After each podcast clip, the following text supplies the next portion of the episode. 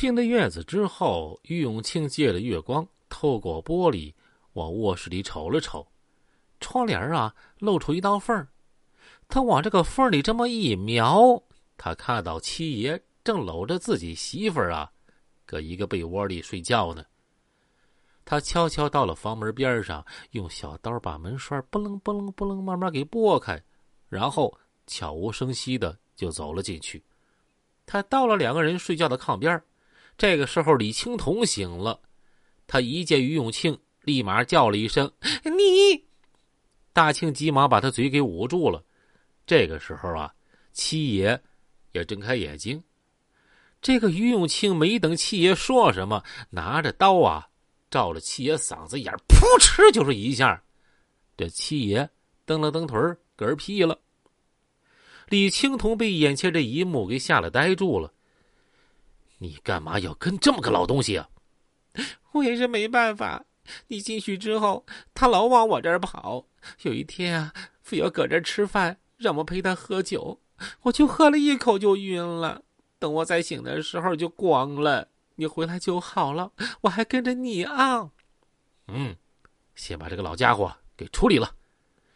于永庆说完，从包里拿出麻袋，把七爷啊就给装了进去，随后找了个自行车，把七爷拉到松花江大桥，然后往里一扔。李青桐这个时候说呀：“大庆啊。”以后咱们俩啊，再也不分开了啊！那是啊。可是大庆一边说话，一脚就把李青桐啊给踹入江中，李青桐随后就没了踪影。于永庆离开哈尔滨，回到长春，在外面十几年了，他还是头一回回家。他父母见了他呀，也没责备他，是大喜过望，哭得稀里哗啦的，只是说呀。能回来就好啊啊！回来就比什么都强。见过父母之后，于永清觉得风声应该过了，他又回到哈尔滨。这个时候，他就领着狼狗和江米条干起了偷盗建筑材料的勾当。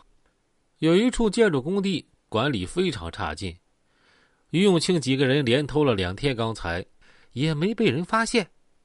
到了第三天，他们几个人啊又来了。哎哥几个，差不多就行了啊！怎么还没完没了了？就在这个时候，有一个三十多岁的男人啊出现了。你干嘛的呀？我们就来了溜达溜达，咋咋了？不行啊！我姓宋，人称大乔老四。这个叫乔四儿的就说，由于此前工地啊老丢材料，所以这个工地老板。特意把周围有点小名气的流氓乔四儿给请了过来，让他呀看管工地，而且费用也不少给。我叫大庆，怎么着？我们来了就不能空手回去？呵，那你们几个是一起上呢，还是单抠啊？你就一个人，我一我也一个人摆你，就就就行了。那行啊，那来吧，是吧是吧？说完，两个人。就你来我往打在一块儿，最后俩人啊都累得坐地上。乔四就说：“嘿，小子，你挺猛啊！你也不赖呀，一般人扣不过我。你还真是条汉子。行，以后有啥事儿你说一声啊。嘿，你也不赖。你看啊，咱们不打不相识，我认你当哥吧。嘿，就这样，大庆和乔四啊，竟然成了哥们儿。”过了几天，这乔四儿还真遇到个要紧的事儿，找到了大庆。大庆啊，你给我出几个人，我要出去摆个场。没问题，四哥，我我也过去。于是，于永庆就带着几个兄弟跟着乔四儿到了一片居民区。这个时候，就听到前方一阵叫骂声：“我们就是不搬，你们能咋地呀？”乔四儿走上前去说。好说好商量，啥事都好办。如果有人想看看谁硬，那咱们就来比一比。我们知道你是混子，那你说咋比啊？我们就是不走。那行啊，今天不是你们死就是我亡。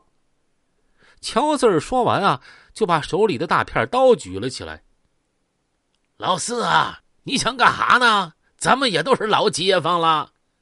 周围群众有人说：“对呀，咱们都是老街坊，所以我不想下狠手对你们。